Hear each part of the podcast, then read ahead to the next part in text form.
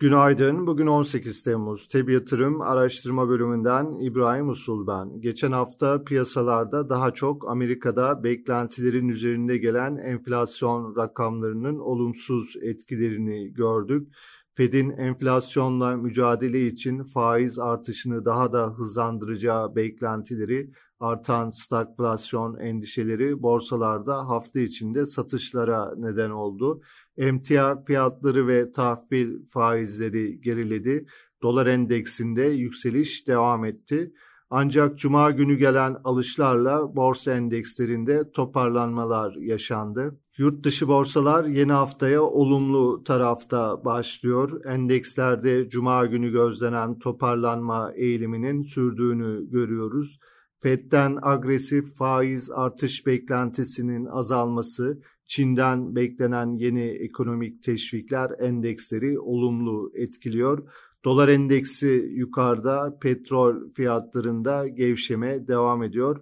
Hafta başında veri gündemi sakin, salı günü Euro bölgesi enflasyon rakamları açıklanacak. Cuma günü Amerika ve Avrupa tarafında PMI endeksleri gelecek. Perşembe günü Avrupa Merkez Bankası faiz kararı bulunuyor.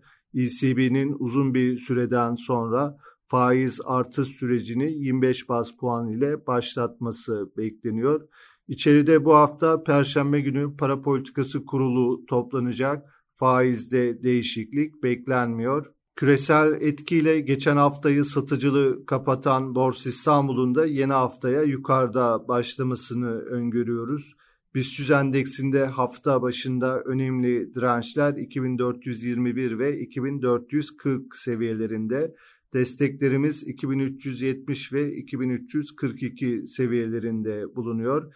Hisse tarafında endekste toparlanma hareketi içinde teknik bazda Alkim Kimya, BİM, Doğan Holding, Garanti Bankası, Korsa, Tekfen Holding, Sabancı Holding hisselerine olumlu tarafta bakılabilir. Piyasaları değerlendirmeye devam edeceğiz. Tabi yatırım olarak herkese iyi bir gün diliyoruz.